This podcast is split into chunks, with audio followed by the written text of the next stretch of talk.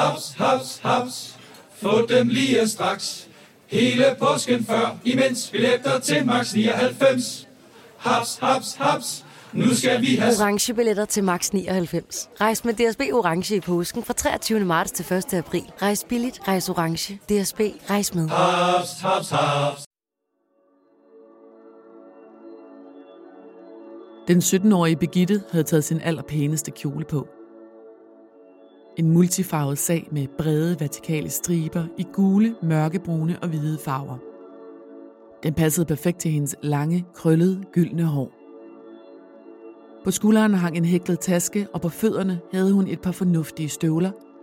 Hun planlagde nemlig at gå hen til festen ved Karmel Bedehus. Festsalen var tre hundrede kvadratmeter og havde linoleumsgulv og et stort dansegulv. Og der blev danset meget til festen.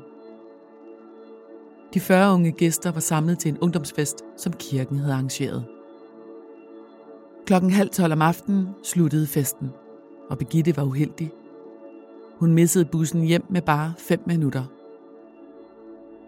Hun fik et lift sammen med venner til hovedbyen Kopervik, hvor de gik ind på en lokal bar. Ved midnat så et par venner hende stige ind i en grøn bil med en mandlig chauffør. Det var sidste gang Birgitte blev set i live.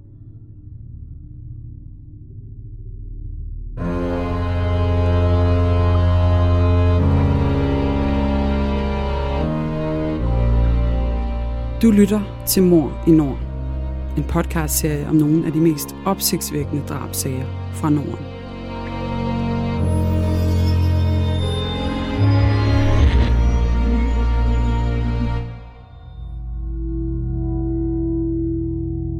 Det, du nu skal høre, er en virkelig historie. Den er researchet og fortalt af Janne Agaard og læst op af L. Gammeltoft.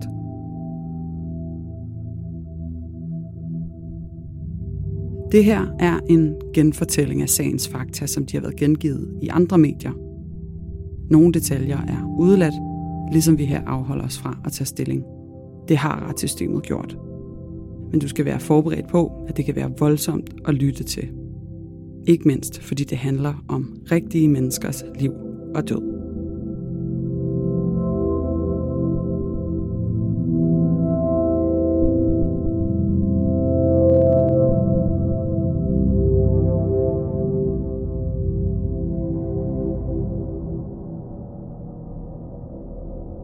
Det var en tidlig morgen lørdag den sjette maj nitten femoghalvfems, da telefonen ringede hos politiet i Haugesund, en lille kommune på Norges vestkyst. En chokeret landmand fortalte, at han havde set noget hvidt bag et buskads på grusvejen, da han kørte forbi med sin traktor. Det viste sig at være liget af en kvinde. Da politiet ankom til stedet, identificerede landmanden straks den unge kvinde for dem. Det var naboparret Torger og Karin Tengs datter, Birgitte. Birgittes lig lå bag et buskads. Trusserne og strømpebukserne var trukket ned om hælene, og kroppen var voldsomt maltrakteret. Birgitte var først blevet slået bevidstløs med utallige slag, og dernæst trukket hen ad grusvejen ved fødderne. I et buskads kvalte gerningsmanden hende med hænderne, hvorefter han voldtog hende, dog uden at ejakulere.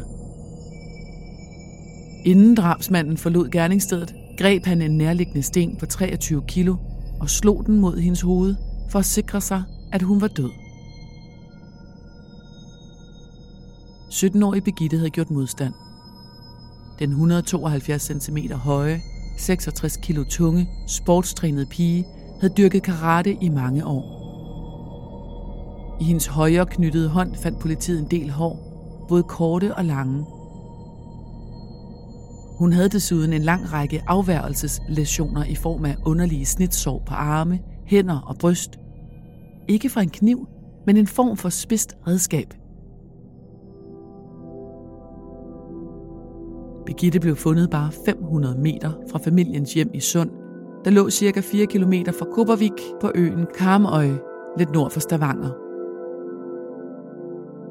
Kopervik var med syv tusind indbyggere langt den største by på den aflange ø med over fyrre tusind mennesker.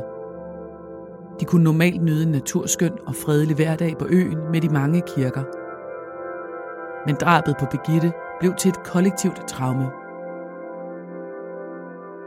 Birgittes far Torger havde godt bemærket, at Birgittes seng havde stået urørt på hendes værelse, da han stod op den morgen. Men han gik ud fra, at hun havde valgt at overnatte hos en veninde efter festen. Birgittes forældre tog til et kulturarrangement i byen, og det var først, at det var slut, at politiet overbragte dem den knusende besked. Få timer efter landede den første efterforsker for Kripos, den særlige efterforskningsenhed fra Rigspolitiet, og beredte sig på at stå i spidsen for efterforskningen. Kripos kunne konstatere, at der var foretaget en mangelfuld afdækning af gerningsstedet, og at ingen havde formået at tage ligets temperatur. Dermed havde de mistet muligheden for at sikre sig værdifuld viden om dødstidspunktet. I et spor fra en støvle var lyse hår, som ikke var sikret til D N A-analyse, fordi politiet antog, at de var for Birgitte selv. Der blev til gengæld fundet dækspor efter en bil nær vejkanten. Obduktionsrapporten var lige så detaljeret, som den var grusom. Det tog over otte timer at gennemgå de mange skader på livet. Over hundrede løse hår blev sikret til analyse, negleskrab fra fingerneglene og utallige mærker af slag og små ridser i huden på både hænder, håndled, underarme, lår og knæ, ydersiden af skuldrene og det øverste brystparti.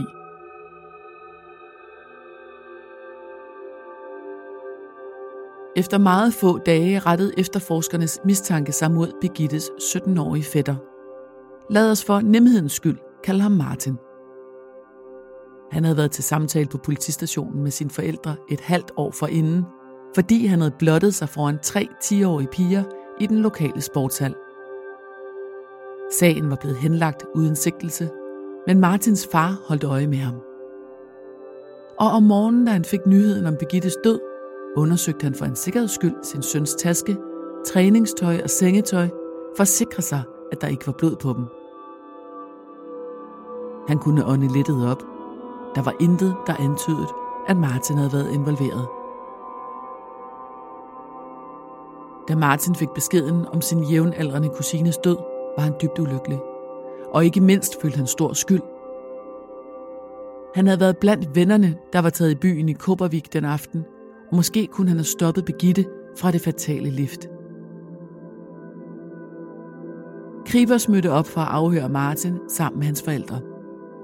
Martin fortalte, at det havde været en helt almindelig skoledag før festen ved Karmel Bedehus, og at han havde set Birgitte til festen om aftenen. Et par dage efter stod der i flere aviser, at politiet mistænkte en nær slægtning, der angiveligt havde ventet på, at Birgitte kom hjem den aften.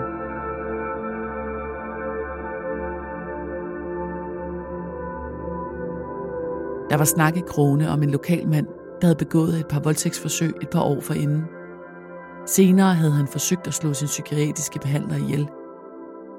Han var en oplagt moduskandidat. Han var kendt af politiet, dømt for seksuelle overgreb og tydeligvis i stand til at begå grov vold.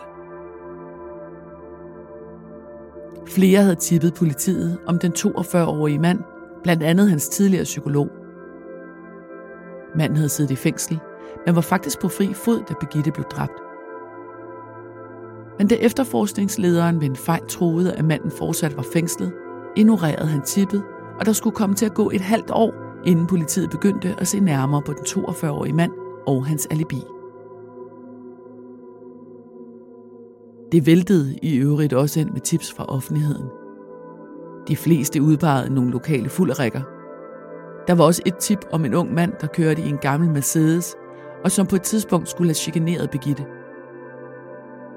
Flere tips drejede sig om et overfald uden for Stavanger nogle år tidligere, som mindede en del om det på Birgitte. Her var en kvinde blevet voldtaget og slået i hovedet med en sten. Hun havde overlevet overfaldet. Men den ellevte maj mente Kripos, at de havde nok på Martin til at hente ham ind til et længere forhør. De var interesseret i at finde ud af, hvornår og hvordan han var kommet hjem fra byen den aften, hvor Birgitte var blevet slået ihjel. Martin fortalte, at han havde cyklet hjem sammen med en pige, han lige havde mødt, og at de to skiltes lige inden han var hjemme. Han sagde, at han var hjemme i seng lidt før klokken et om natten, men hverken hans forældre eller søskende havde været vågne, og der var derfor ingen, som kunne bekræfte det. Da Martin blev kørt hjem efter forhøret af en patruljevogn, stod der journalister og ventede uden for familiens hus. Han fortalte om sin oplevelse til forældrene og spurgte dem fortvivlet: "Tror du, det er mig?"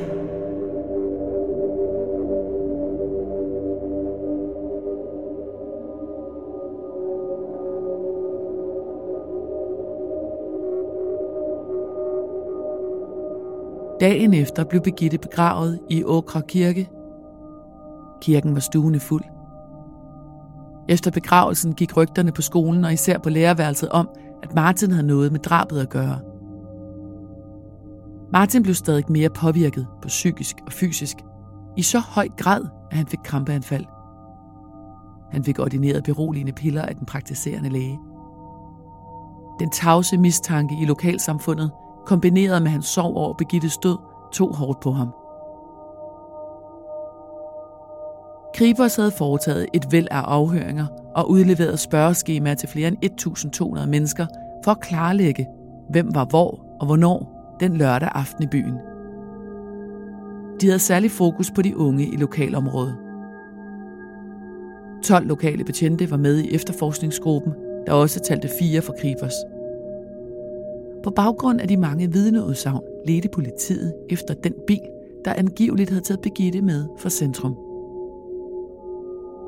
Familien udlovede en dusør på ti tusind norske kroner til den, der kunne bidrage med nye oplysninger til opklaring af drabet. Men det førte ikke efterforskningen videre. Politiet diskuterede stadig internt, om det var en person med lokalkendskab eller en udefra, der havde dræbt Birgitte.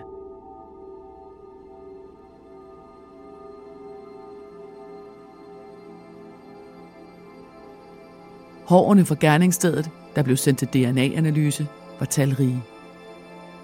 Så mange, at retsteknikerne mistænkte, at de blonde hår stammede fra en kvinde. I midten af nitten halvfemserne var D N A-teknologien stadig relativt ny, så der var klare begrænsninger på, hvad D N A-profilen kunne vise. Men flere af hårene stammede fra en blond person, en kvinde. Politiet holdt oplysningen tæt til kroppen, mens de overvejede, hvordan de skulle finde frem til den blonde person. Der var omkring syv hundrede unge mennesker i området, og efterforskerne overvejede at teste de firs til halvfems af dem, der var blonde, herunder også Martin. Han havde i mellemtiden fået en psykolog, der gennem mange samtaler hjalp ham med at komme igennem Birgittes død. Langsomt svandt hans fysiske krampeanfald, og han fik det bedre. Der er mange store spørgsmål i livet. Et af de mere svære er, hvad skal vi have at spise i aften? Derfor har vi hos Nemlig lavet en madplanlægger, der hver uge sender dig personlige forslag til aftensmad, så du har svaret klar. Tilmeld dig nu på nemlig punktum com. Nem, nemmer, nemlig. Der var til gengæld ikke meget fremdrift i efterforskningen. Efter to måneders intensiv efterforskning havde efterforskerne foretaget næsten otte hundrede forhør, og havde en liste på over tre tusind fem hundrede navne, der skulle undersøges. Der var kommet over syv hundrede tips ind og taget et hundrede og elleve blodprøver til D N A-analyse. Mistanken gik stadig på, at Birgitte kendte sin drabsmand. Hun ville næppe stige ind i en bil med en mand, hun ikke kendte. Samtidig blev der rejst tvivl om Martins forklaring til afhøring den ellevte maj. En ung kvinde mente bestemt, at Martin havde været i Kopervik klokken to den nat. Efterforskningen var baseret på to spor. Bilen, der samlede Birgitte op, og hårstråene i Birgittes hånd. Hårstråene blev genanalyseret med nye metoder, og det viste sig, at der var hår fra tre forskellige personer på Birgitte. De blev sendt til et specialiseret laboratorium i England, men D N A-sporene fra to forskellige analyser modsag hinanden, og Kripos valgte at se bort fra dem i efterforskningen. I december fulgte politiet endelig op på tippet om den toogfyrre-årige mand, som havde tidligere domme for voldtægtsforsøg og drabsforsøg på sin straffatest. Han var på et tidspunkt blevet set i en grøn Opel Ascona. Manden var berygtet i sin hjemby, der havde blot tre tusind indbyggere. Da politiet gravede i hans fortid, fandt de frem til, at han også havde begået telefonchikane. Men han ejede ifølge eget udsagn kun en knallert. Og han fortalte politiet, at han ikke havde været i området på drabsnatten. Hans forklaring blev ikke tjekket. Et år efter drabet på Birgitte var der stadig ingen mistænkte.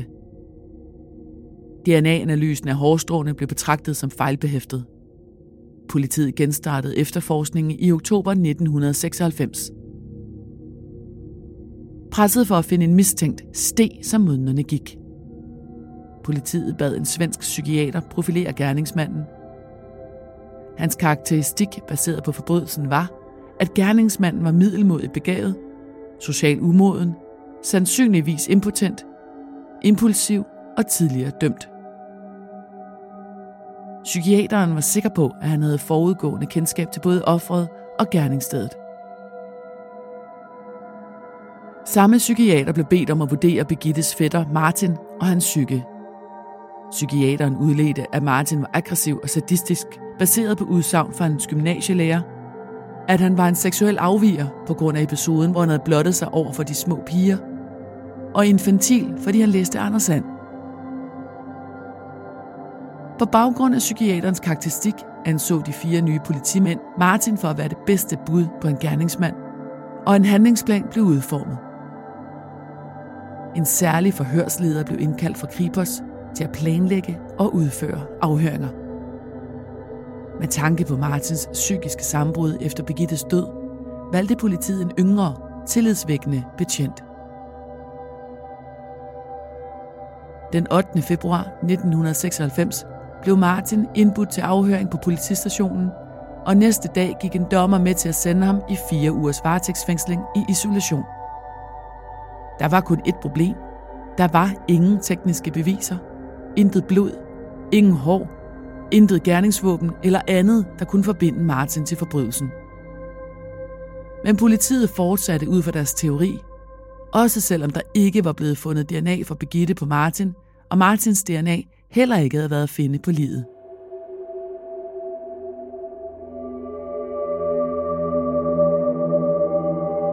Undervejs i politiafhøringerne blev teenageren groft manipuleret. Politiet lækkede fejlagtige oplysninger til pressen, der skulle bruges til at afpresse Martin under forhørene. Teorien var, at Martin måtte have fortrængt mordet. Hans egen advokat gav ham hjemmearbejde i fængselscellen, og han skulle skrive en slags stil med titlen "Hvorfor er jeg glad for, at Birgitte er død?" Han forsøgte at være en god elev, og hver dag var der en ny opgave. Han fik at vide, at han først kunne få besøg, når han tilstod. Ja, hvordan kunne det ske, spurgte afhøringslederen ham, og bad ham om at prøve at sætte sig ind i situationen.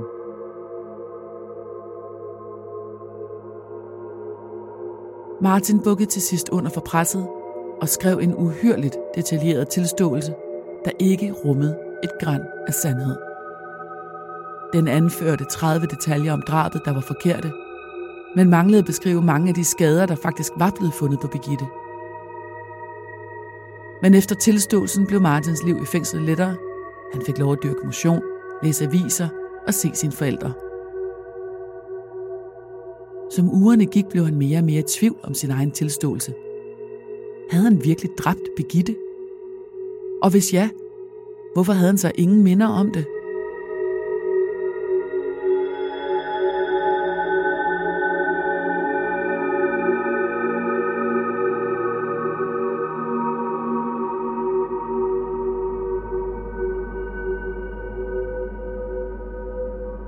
Politiet fortsatte udfærdigelsen af anklageskriftet, og retssagen var berammet til Kamsund Byret i slutningen af oktober nitten syvoghalvfems. Martin erklærede sig ikke skyldig og forklarede, hvordan han havde fundet på tilståelsen. Retssalen var fyldt til randen, og fireogfirs mennesker var indkaldt som vidner, deriblandt psykiateren, der mente, at Martins tilbagetrækning af sin tilståelse var et typisk eksempel på fortrængning. Dommen blev transmitteret direkte på fjernsyn og i radioen. Og Martin blev dømt skyldig og fik en dom på fjorten års fængsel. Samtidig blev han idømt at betale Birgittes forældre erstatning på hundrede tusind norske kroner. Han ankede dommen på stedet. Ankesagen blev berammet til maj nitten otteoghalvfems. Martins nye forsvarer, den kendte Oslo-advokat Sigurd Jørgen Klomsæt, var parat til at tage kampen op. Med sig havde han den tidligere forsvarer, der følte sig dybt skyldig over ikke at have troet på sin klients uskyld. Sammen planlagde de et langt bedre forsvar og indkaldte fireogtres vidner, mens anklageren havde nioghalvtreds. Selve sagen tog hele seks uger, og denne gang var nævningerne ti almindelige mænd og kvinder, der skulle afgøre skyldspørgsmålet sammen med tre professionelle dommere. Det store spørgsmål var klart. Hvorfor tilstod Martin et drab, han ikke havde begået? Martin forklarede, at han havde lidt voldsomt under sin fængsling i total isolation og var blevet fikseret på ønsket om at stoppe forhørene. Den kendte islandske psykolog og ekspert i falske tilståelser, Gísli H. Guðjónsson, var indkaldt på forsvarets vegne. Han var et erfarent ekspertvidne. Hans niogtyve sider lange rapport konkluderede, at Martins tilståelse var falsk og fremkommet igennem manipulationer og påvirkning fra forhørslederens side. Samtidig havde en administrativ medarbejder hos politiet, Grete Strømme, foretaget sin egen eftersøgning i sin fritid, som nu kom for dagens lys. Der var blevet fundet et bilhåndtag ikke langt fra gerningsstedet, som var blevet sendt til analyse for blod. Da der ikke var blevet fundet nogen blodspor, blev det anset som irrelevant. Men formen på håndtaget passede til gengæld til de mærkelige afværgelæsioner på Birgittes krop. Analysen viste, at håndtaget stammede fra en passagerdør til en Audi hundrede fra perioden nitten niogtres til nitten seksoghalvfjerds. Den grønne bil, som Birgitte steg ind i, var stadig ikke blevet fundet eller identificeret. Grete Strømme fulgte med i retssagen, og via en advokat sendte hun et brev til dommeren for at gøre opmærksom på mistanken mod den toogfyrre-årige mand, som der aldrig var blevet fulgt op på. Der var også flere andre mistænkte, som aldrig var blevet undersøgt. Dommeren bad politiet udfærdige en liste over mulige modusmistænkte, mens Martins retssag fortsatte. Men Grete Strømmes rapport ændrede ikke dommerens holdning. I sin afsluttende retsbelæring til juryen kaldte dommeren Martins tilståelse for alle bevisets dronning, og han mere end antydede, at Martins tilståelse måtte regnes for at være sand. Efter seks ugers vidneafhøringer og over ni timers procedure, kom den ti mand store jury frem til en afgørelse den syttende juni nitten otteoghalvfems. De fandt Martin ikke skyldig i drabet på Birgitte Tengs. I en nævningesag har de professionelle dommere mulighed for at underkende juryen, men de lod dommen stå. Til gengæld blev kravet om, at Martin skulle betale erstatning til Birgittes forældre, opretholdt. Forsvaren var rasende og kaldte erstatningskravet for en hævn fra dommerens side. Martin kom dog aldrig til at betale erstatningen. Den blev i stedet for betalt af et offentligt nævn for voldsoffererstatning. Han var blevet frikendt, men det betød ikke, at han var fri. Sagen hang ved ham. Da han senere blev færdiguddannet som civiløkonom, tog han og hans hustru til udlandet for at arbejde i den finansielle sektor. Ti år senere blev han tilbudt et job i Norge, men det blev trukket tilbage igen, da virksomheden fandt ud af, at han var Birgitte Tengs fætter.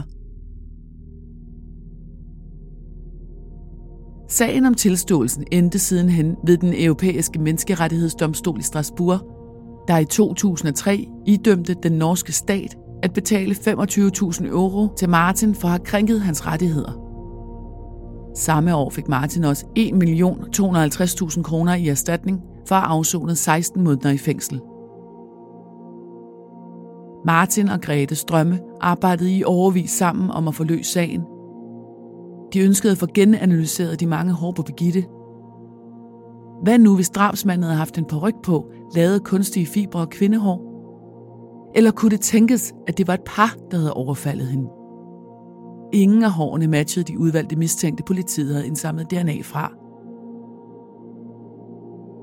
En af de politimænd, der stod bag den oprindelige afhøring af Martin i nitten femoghalvfems, begik selvmord. En anden blev leder af den særlige cold case-enhed under Kripos, der gik i gang med at genefterforske sagen i to tusind og sytten. Denne gang figurerede Martin ikke på listen over mistænkte. I juni to tusind og tyve var det femogtyve år siden Birgitte blev dræbt. Det betyder, at en eventuel drabsmand ikke kan dømmes, da forældelsesfristen for drab i Norge er på femogtyve år. De to familier, Martins og Birgittes, er stadig ikke på talefod den dag i dag.